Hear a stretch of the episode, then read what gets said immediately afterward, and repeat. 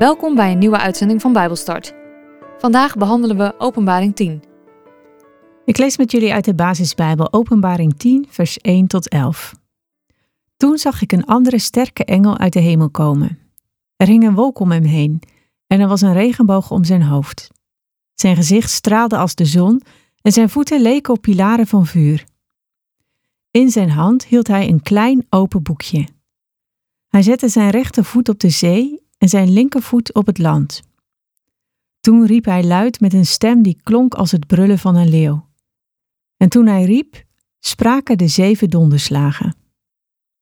Toen de zeven donderslagen waren uitgesproken, wilde ik opschrijven wat ze hadden gezegd. Maar ik hoorde een stem uit de hemel zeggen: Houd geheim wat de zeven donderslagen hebben gezegd. Schrijf het niet op. De engel die ik op de zee en het land zag staan, stak zijn rechterhand op naar de hemel. Hij zwoer bij hem die eeuwig leeft, die de hemel en alles wat daarin is heeft gemaakt, die de aarde en alles wat daarop is heeft gemaakt, en die de zee en alles wat daarin is heeft gemaakt. De tijd is om. Op de dag dat de zevende engel op zijn trompet blaast, wordt ook het laatste deel van Gods verborgen plan helemaal uitgevoerd dan zal alles gebeuren zoals Hij het aan zijn dienaren, de profeten, bekend heeft gemaakt. Toen sprak de stem die ik uit de hemel had gehoord weer tegen mij. Hij zei: Ga naar de engel die op de zee en het land staat. Pak het boekje van hem aan dat hij in zijn hand heeft. Ik ging naar de engel en vroeg hem om het boekje. De engel zei: Neem het en eet het op. Het zal je buik bitter maken maar in je mond zal het zo zoet smaken als honing. Ik pakte het boekje van hem aan en at het op. In mijn mond was het zo zoet als honing. Maar toen ik het op had, werd mijn buik er bitter van. Toen werd er tegen mij gezegd: Je moet opnieuw profiteren. Voor vele landen en volken en talen en koningen.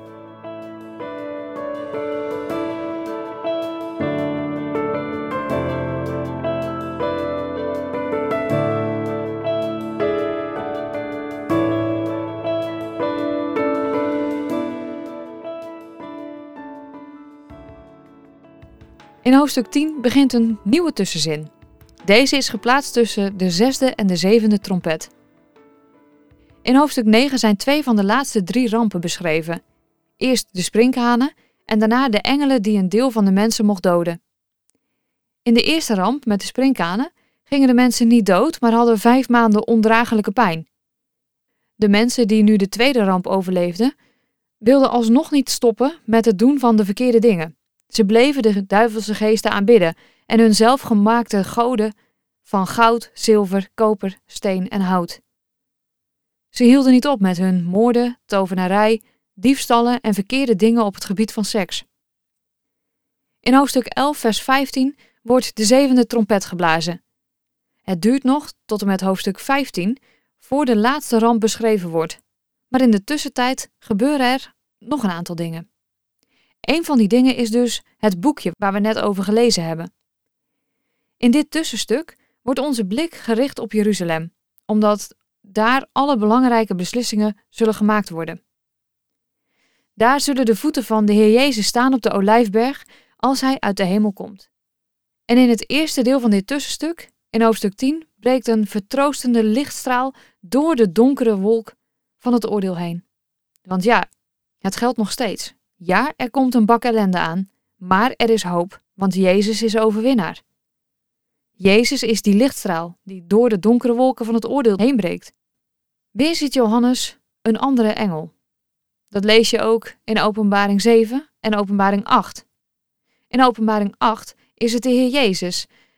Het is ook een sterke engel. Dat lees je bijvoorbeeld in Openbaring 5 en Openbaring 18. Daar blijkt het om een gewone engel te gaan.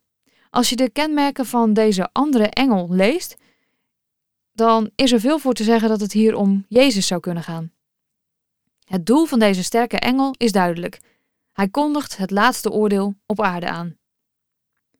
Zijn rechtervoet staat op zee en zijn linkervoet staat op aarde.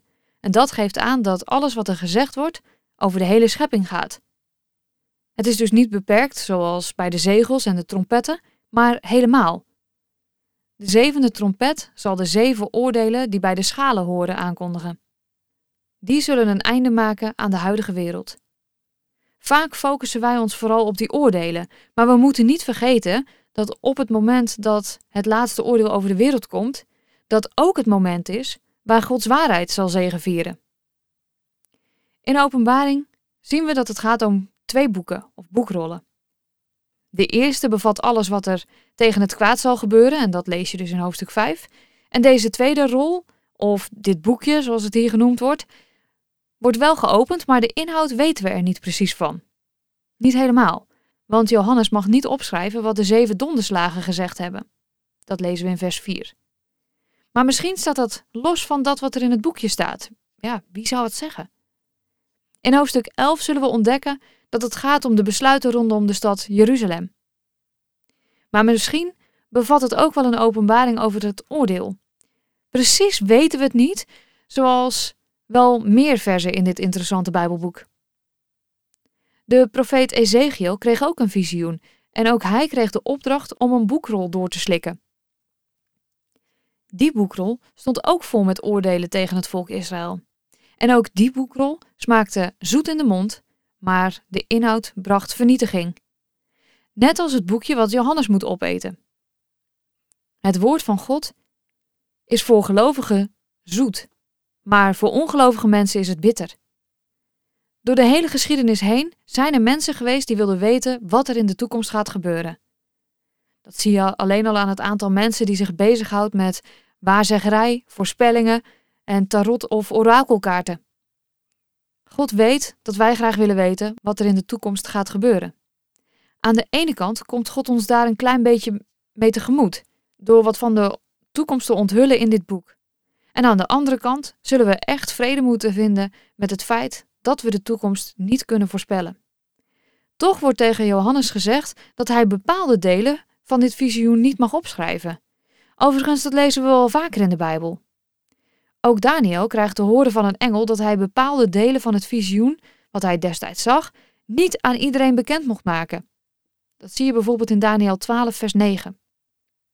En ook Jezus vertelde aan zijn leerlingen dat alleen God weet wanneer het tijdstip van het einde van de wereld zal zijn.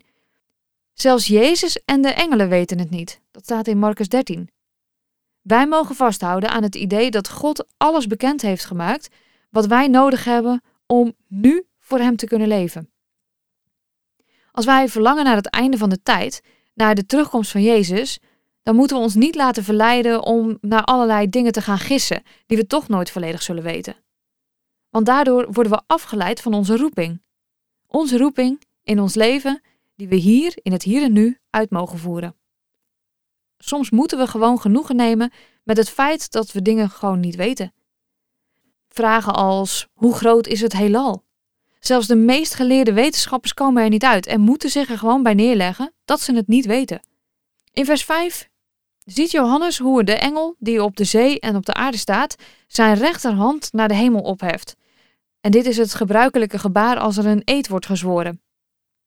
Zo'n eed zweren met zo'n gebaar, dat lees je in Deuteronomium 32, Daniel 12 en Genesis 14 bijvoorbeeld ook. En je ziet het ook als mensen bijvoorbeeld bevestigd worden en dan dus de eed afleggen. Johannes hoort hoe de engel zweert bij God als de eeuwige en de schepper. Ondanks dat het om Jezus gaat en dat dat betekent dat hij zelf eeuwig en de schepper is, wordt Jezus hier als mens gezien. God heeft de drie terreinen, hemel, aarde en zee, geschapen met alles wat erin en erop is. Maar ze zijn allemaal in de handen van de vijand terechtgekomen. In deze beschrijving is het hele universum ingesloten. Van de verst verwijderde melkwegstelsels tot de door niemand waargenomen bewoners van de diepste zeeën. Ik ben zelf groot fan van Planet Earth en Blue Planet, de documentaires waar afgereisd wordt naar de diepste oerwouden en de diepste delen van de zee om te laten zien wat voor een prachtige dieren daar leven. Ik ben ooit naar Blue Planet Live in concert geweest, waar de beelden afgespeeld werden onder live muziek van een fantastisch orkest. En nu ben ik al erg snel geraakt door de schoonheid van echt goede muziek en echt goede beelden. Dus ik zat die avond ongeveer de hele avond met kippenvel. En ik was echt ontroerd door de grootheid en de creativiteit waarin de meeste dieren gemaakt zijn. Tijdens het maken van die documentaire is het meerdere keren voorgekomen dat ze op nieuwe diersoorten stuiten. Geweldig toch? Dat de zee zo diep is dat we nog steeds nieuwe dieren ontdekken.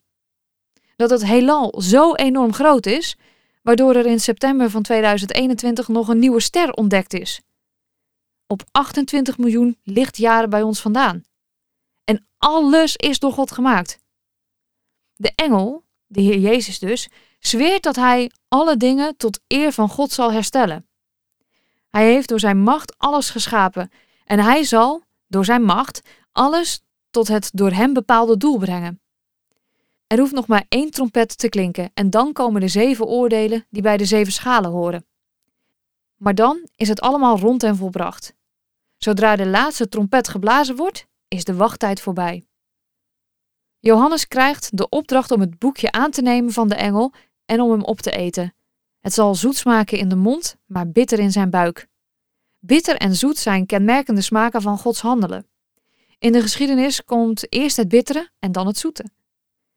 Weten wat Gods plannen met Israël en de wereld zijn, geeft een zoete voorsmaak van het vrederijk. Maar als je ziet door welk lijden dit volk heen zal moeten gaan, dan geeft het een bittere smaak. Hetzelfde geldt voor de komst van de Heer Jezus. Als jij eraan denkt dat Hij spoedig komt en je Hem zult ontmoeten, dan is dat zoet voor het geloof. Tegelijkertijd geeft het ook een bittere smaak als je eraan denkt wat de komst van de Heer Jezus betekent voor iedereen die Hem bewust hebben afgewezen en verworpen. Misschien dacht Johannes wel dat het einde nu echt gekomen was. Maar hij moet doorgaan met het doorgeven van de toekomstige gebeurtenissen die alle volken van de wereld zullen raken.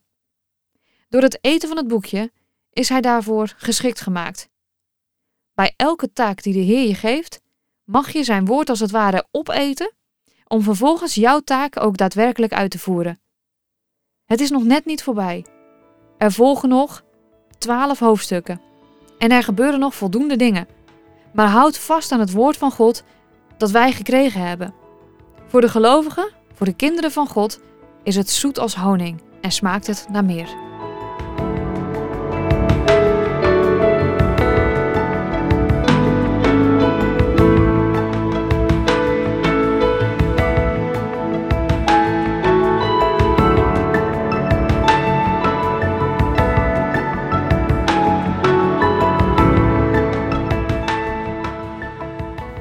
Bijbelstart, een programma van TWR. Het is gebaseerd op het Amerikaanse programma Through the Bible, ook wel TTB genoemd. En deze uitzending is een samenvatting van twee afleveringen.